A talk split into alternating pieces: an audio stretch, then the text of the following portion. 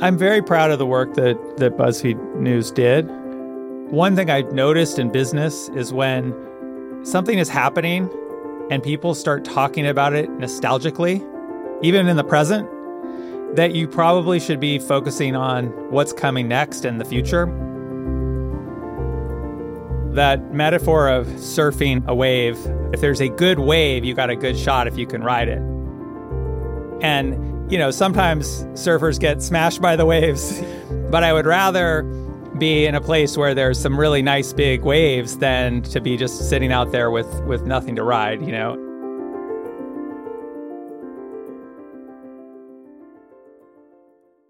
That's Jonah Peretti, CEO of BuzzFeed, the digital content company that encompasses brands from HuffPost to Tasty to Complex. Jonah recently announced a big round of layoffs, including the shutting down of BuzzFeed News, which was recognized with a Pulitzer Prize just two years ago. I'm Bob Safian, former editor of Fast Company, founder of the Flux Group, and host of Masters of Scale Rapid Response. Jonah's appeared on this show twice before in the darkest days of the pandemic when BuzzFeed's revenue evaporated, and a year later in the midst of a rebound that led to a public listing via SPAC. I wanted to talk to Jonah again because having successfully navigated one on the brink moment, he's now facing another one. Many digital media businesses that once seemed future proof find themselves under heavy pressure, as evidenced by Vice Media's move toward bankruptcy. BuzzFeed's not at that precipice, but Jonah's seen the company's stock price fall by some 90%, and he's faced significant heat for giving up on BuzzFeed News.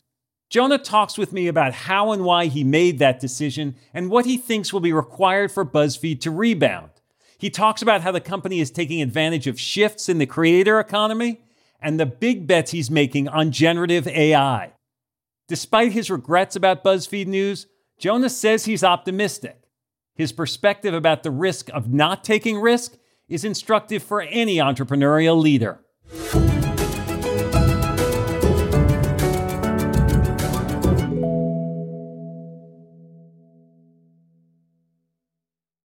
Hi, listeners. It's Erica Flynn, VP of Alliances and Audience Development at Wait What, the company behind Masters of Scale.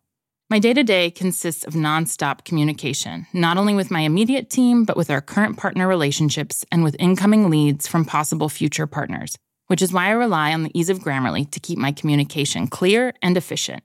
One confusing email can turn into several confused replies, which can turn into an unexpected meeting which no one wants, needs, or has time for. Having Grammarly on hand as my trusted AI writing partner not only streamlines my extensive to do list, it minimizes miscommunication by quickly and efficiently synthesizing information and carefully curating tailor made responses to specific groups. In fact, companies that use Grammarly to communicate can save 19 days per year per employee. Grammarly eases the writing process. It's a writing partner from the blank page to the last word typed before hitting send. Join me and over 70,000 teams who trust Grammarly to work faster, hit their goals, and keep their data secure. Visit grammarly.com to learn more. That's grammarly.com. I'm Bob Safian, and I'm here with Jonah Peretti, the CEO of BuzzFeed. Jonah, thanks for joining us. Thanks for having me. You recently announced some significant staff cuts and the shuttering of BuzzFeed News. Your stock price is way, way down. So, what has happened since the last time we talked. There certainly has been some ups and downs and you know talking through all of the changes and shifts we made in the dark days of the pandemic to be able to rebound and achieve significant profits and get the business in the right direction was you know it was a lot of work that the team did and now we're we're in a different situation which is we're looking forward to what the internet's going to be a year from now 2 years from now 5 years from now and we're seeing that what once was a hot and exciting new technological development of social media is now just the way everything works in the world. It's not a growth area. And, you know, unfortunately, some of that shift is saying, hey, we can't do things the way we always have. And BuzzFeed News is, I think, the best example.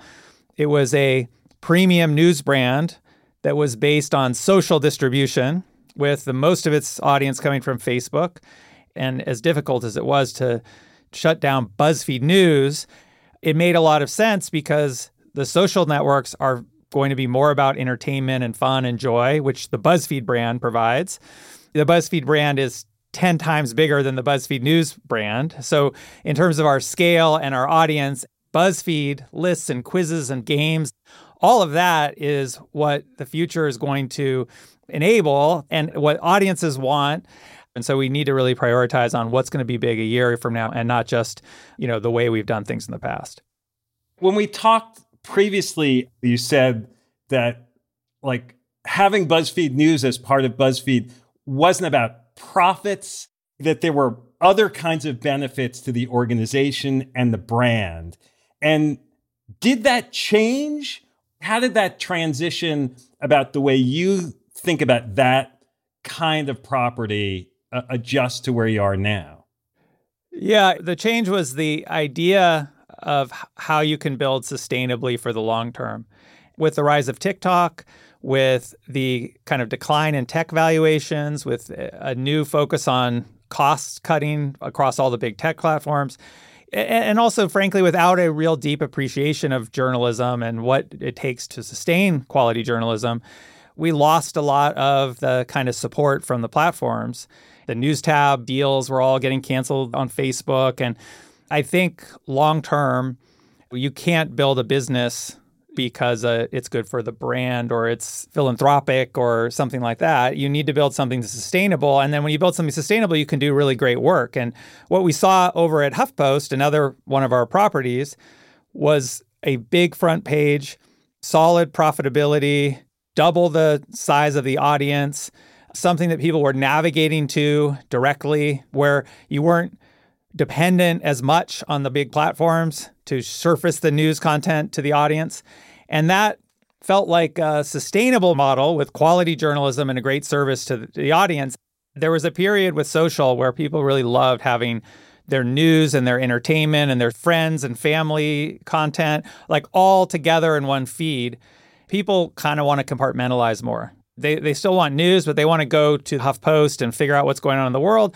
Then they want to go to their you know TikTok or Facebook feed and find fun, entertaining content. So partly what we're doing is, you know, there's the bundling of different types of content together, and now we're having this period of unbundling where people want to have a little more separation and boundaries between different types of content and not just have one algorithm feed them everything. So when you look forward to the future, you got to plan for what does this sort of post-social world look like? And some of the trends that we're seeing are a explosion in AI and generative AI in particular, and the way that that's going to change content creation is really dramatic, and we need to like start to plan for that, both BuzzFeed Inc., but also the industry. There are some people who are like, Jonah sort of lost the courage of his conviction behind what BuzzFeed News was about. Is there some element of that? Like, as now as a public company, the pressure is different on making sure the elements of the business are profitable? If you were private, maybe could you still be going forward? Or is that not really the case? Because you love BuzzFeed News. Like I know you you loved so many of the things that it was doing. I'm very proud of the work that BuzzFeed News did. And I think one thing I've noticed in business is when something is happening and people start talking about it nostalgically, even in the present, that you probably should be focusing on what's coming next and the future more. And I think that BuzzFeed News felt a little bit stuck, in some ways, a prisoner to the original vision of BuzzFeed News, where the news would find you wherever you are. If you look at what's happened to Twitter, I mean, Twitter used to give you this general sense of what was going on in the world. And now, if you're in the tech industry or you're into NBA basketball or, you know, certain topics, Twitter has lots of stuff, but it doesn't have that kind of comprehensive view. And so people are wanting to be able to go places where they can get a sense of what eh, the big picture is. And I think BuzzFeed News never really excelled in that type of work. It was always more about shooting off stories that would kind of travel around the internet on these on these social platforms. For people who are nostalgic about BuzzFeed News, who are sad about its demise, what do you say to them? I mean, there's a business reason for why you've made the decisions you've made, but there's also a cost to that that reverberates and has implications for the people who work there and for other people in the news business. I feel sad about it. They did great work that was meaningful to a lot of people. Most people in the news industry that I talk to, their starting point is, oh God, I don't know if the work I do really has financial value. I know it has social value. I know it has, you know, societal, political value. But, you know, the industry's so tough. I fought hard for a long time to make BuzzFeed News as successful as it could be. Doing Pulitzer winning journalism is like challenging and hard and expensive. And there's moments when there's platforms or models that can sustain it. But a lot of times it's a it's a labor of love and it's a moment in time and it's it's hard to to do that forever. Mm. And on the day you made the decision that like this is what needs to happen, did you immediately act or do you sort of sit with it to try to figure out like how am I going to talk to people about it? Because there's no one who's a bigger proponent and supporter of BuzzFeed News than you and yet you know you also have to be this sort of shepherd to the end. One thing that I think people don't necessarily appreciate is that, you know, like I will go through the emotions of these kinds of decisions, but the emotions you go through often are happen earlier. And by the time you're having the conversation, you've already had time to process it. And so I think with BuzzFeed News, you know, I had been struggling for a while with some of the challenges and just not having that core belief in my heart that social news was going to be the way people got their news in the long term. I, I, talked about the Paris cafe where everything's mixed together and you have your newspaper and your food and your croissant and you're flirting with someone at the next table and petting the dog under the table and it's like everything is merged together. People like that in the early days of social, but after all the toxicity and the Trump years and COVID and all these other things, it just was clear that the social platforms had gotten exhausted with news. And so I, I think once you have that conviction, it's harder to move forward pretending that you don't, you know, like to move forward saying, "Oh, I'm pretending that I think this could work." And you realize like this this is not where the world is headed and the, the cultural impact of all of our brands is so great and the people who work at the company are so motivated by the cultural impact they're having. It would be malpractice if we jeopardize that. Even if BuzzFeed News hadn't been shut down right now, we'd still be talking right now about the the pressures that your business is under. I remember during the pandemic, we talked about how like the business has evaporated, but the audience was bigger than ever. Your audience is still large. The stock price is way down. Like, is the advertiser marketplace less interested in the audience or it's not convinced that you're going to be where the business is in the future? I think that having a clear vision for what's coming next in the future is still um, rare. To me, it seems pretty clear that certain trends are going to be important in the in the future. And I think when the market sees that, you'll see the benefit in our stock price. I think when you look at the creator economy, creators partnering up with media companies is something you're going to see more of. The the sort of independent creators have gotten burnt out and frustrated. They don't have colleagues and and support and great opportunities. But then people who work at traditional media companies feel stifled that they they are locked into contracts and they don't have the freedom of an independent creator. I think there's a, a, kind of best of both worlds there that can happen when creators and media companies partner. And we started that with Tasty and we're expanding it to Complex and BuzzFeed and other places. And so I think that's going to be very exciting in the in the next few years. Hey, listeners, it's Jodine Dorsey, the VP of Live Events at Wait What, the company behind Masters of Scale. I am constantly tasked with reaching out to teams across a wide spectrum of professions and the vastly different personalities that go with them. Grammarly helps me quickly shift tones to better communicate what I want to say and saves me valuable time in the process. Our upcoming Masters of Scale Summit event features top tier speakers from CEOs to founders to political leaders Grammarly's ability to produce on brand writing helps me properly prepare for each and every thought leader I interact with on stage. It lets me generate the most exciting specialized content for our audience. In fact, teams that use Grammarly report 66% less time spent editing marketing content, which I've seen firsthand with my summit team. Join me and over 70,000 teams who trust Grammarly to work faster hit their goals, and keep their data secure.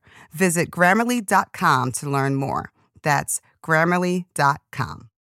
Before the break, we heard BuzzFeed CEO Jonah Peretti explain why he shut down BuzzFeed News and how new user habits have forced the company to refocus.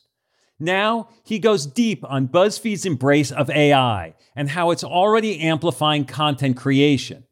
He also explains how stock valuations can impact strategy, even when you're not focused on stock price as a leader. Plus, he shares lessons on the risks of not taking risk. You said to me when we talked previously that that founder-led companies are sometimes better in a crisis than when it's a steady state business that like the the environments of change are good for you. Is that what you feel about this period? And on the other hand, are there things you learned about when things are more stable that the business might have approached differently? I think that that often founder-led companies do well in inflection points, and we're certainly at an inflection point in the media industry right now, and it requires going back to first principles and experimenting and creating new things. And that's something that entrepreneurial leaders are good at doing. They don't have to be necessarily a founder, but a lot of the more entrepreneurial people at the company are very excited right now about building for a new future. I do think that in times of stability, one thing that I could improve at is to make sure we have a stronger buffer of profitability so that we are operating very efficiently with a lot of financial discipline and rigor, which gives you more of a buffer for changes. That's something that, you know, really experienced seasoned operators tend to be good at. They might not be able to to innovate, create new products, um, but they can run a business in a way that, you know, maximizes profits. When things are more stable, of course, your impulse might still be to look for the new things to do. Yeah, and it was frustrating that there wasn't many exciting technological trends for a, a, period of several years. You know, there was the rise of mobile and the iPhone, and then there was the rise of social media. More recently, you had Web3 crypto stuff, and you had the metaverse sort of VR, AR stuff. And to me, those trends both felt like they were not quite the right thing for us to grab onto. We did a little bit of experiments in both of those, but it, it, it didn't feel like transformative for us. Whereas generative AI really does truly feel transformative. And so I think part of it was, you know, felt like a surfer that was waiting for another cool wave to come, and it was like, oh, that's not a very good wave. Whereas generative AI is is, something that you know can touch everything we do in a really um, profound way. When you look at how you adapt your business to generative AI, like, is it technological for you? Like, do you have to become experts in the AI itself, or is it more about how you apply the tools that others are using? Because there's a war out there for AI talent, which is very hard for a lot of folks to to compete with. I think AI is becoming a, a, another platform you can build on top of. And so there's a question of who's going to build the models that win.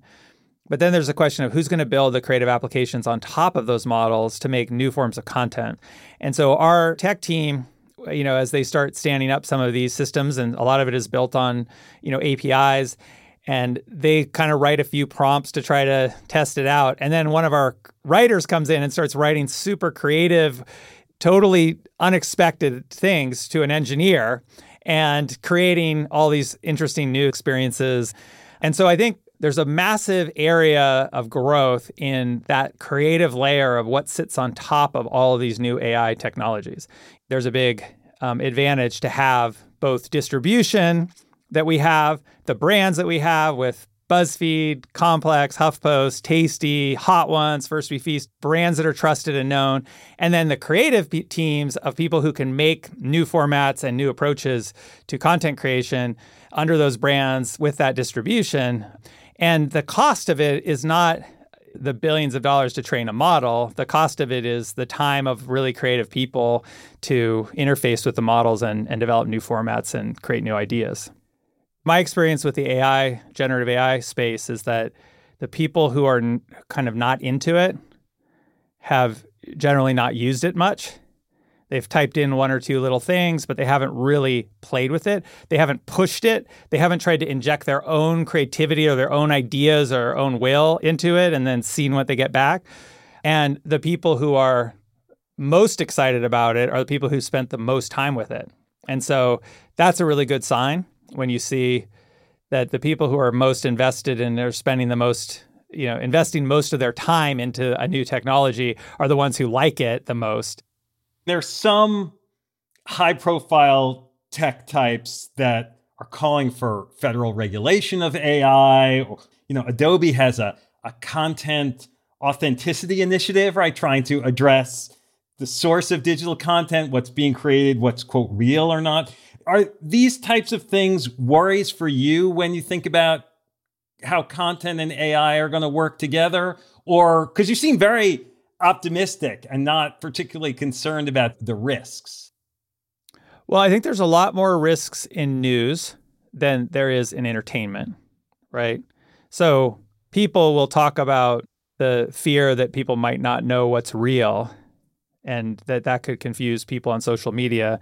But you don't hear that when people watch, you know, Marvel movies or something like, "Oh, it's so looks so realistic." Like people are going to think Tony Stark is a real person it's clearly entertainment. And so when you have entertainment as a frame, I think it really changes the view on a lot of these things.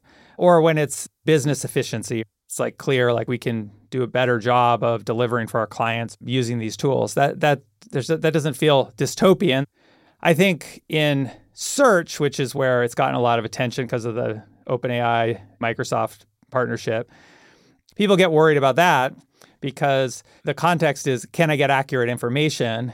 Um, but I think that what's cool to me about generative AI is it is creating new things. And if those new things are fictional, or those new things are spurring your creativity, or pushing you to, and, and challenging you to, you know, play back and forth with with your ideas, that's all really exciting. And the BuzzFeed quiz, which is a staple of the internet, has now become a collaboration between our, the creativity of our audience, our writers, and the AI to make new quiz formats and new infinite number of possible quiz results, you know, that's very exciting. You went public in part to have currency for acquisitions. We talked about this a little bit last time because you saw the digital media business consolidating. Is that still the plan? It's a little harder now with your stock valuation, obviously. If you believe that your stock price is undervalued, then spending your stock is less appealing. And if you believe your stock is fairly valued, then making acquisitions with it makes a lot of sense. We are fortunate to be able to buy HuffPost and we are fortunate to be able to buy Complex. And I think that was a moment in time where you could do deals like that. And there will be opportunity to do more deals in the future as well. But you have to be somewhat opportunistic and the market has to be right and the conditions have to be right. As a leader in this moment, you're you're walking a, a little bit of a tightrope, right? Because because on the one hand, you do have to retrench, and you are doing that for financial reasons and strategic reasons, but you also have to be optimistic about the future, which is a little awkward at the same time that you know you're having a proportion of your staff leave and you're cutting back in some ways. You know that metaphor of of surfing a, a wave, I think it doesn't mean you're you're inevitably going to be successful, but if there's a good wave, you got a good shot if you can ride it. And you know, sometimes surfers get smashed by the waves, you know, uh, but I would rather be in a place where there's some really nice big waves than to be just sitting out there with with nothing to ride, you know. And and I think that my optimism is really rooted in the very significant advances in generative AI and the amazing work that we're seeing and results that we're seeing early on building on top of these platforms.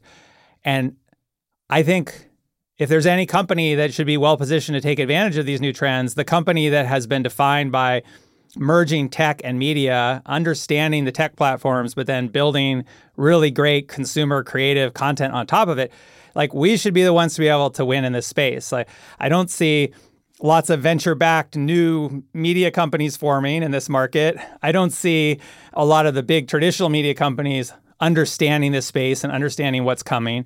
And so, if any company is in a good position, the company that has BuzzFeed, Complex, HuffPost, Tasty, Hot Ones, you know, should be in a position to benefit from these amazing new trends that are happening in, in the market. And so that's what we're going to do.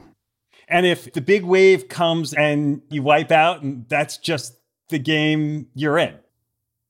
I mean, there's a paradox, which is people who are constantly terrified of failure, you know, seem to fail more. You know, you have to take some risk and go after things. And I think your chances of succeeding are much higher if you are earnestly focused on what's the world going to be like in a few years from now. How do you build something great that the audience will love and the consumer will love? That is where we focus. Well, uh, Jonah, this this has been great. Yeah, thank you. Appreciate it.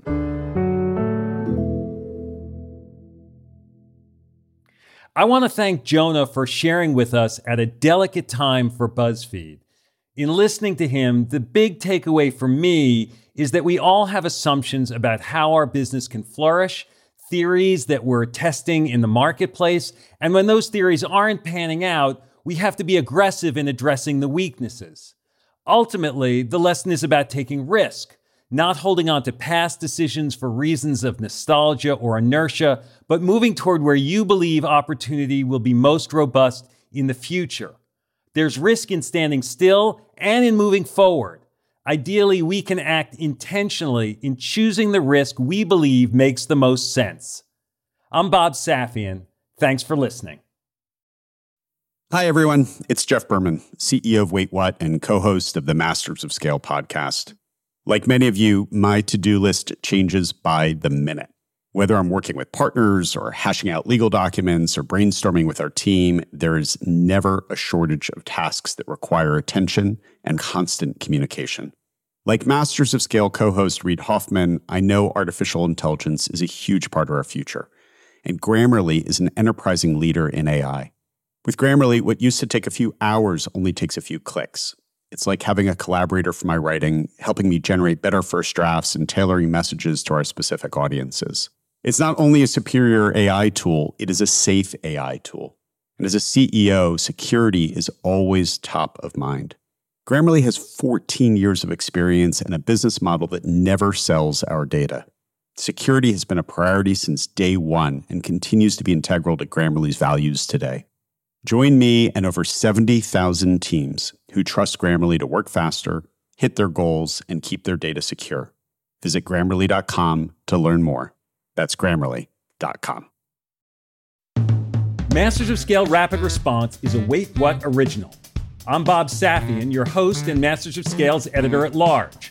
Our executive producers are June Cohen, Deron Triff, and Chris McLeod. Our chief content officer and interim president is Lori Hoffman. Our producers are Chris Gauthier, Masha Maktonina, Adam Skuse, Alex Morris, and Tucker Legursky.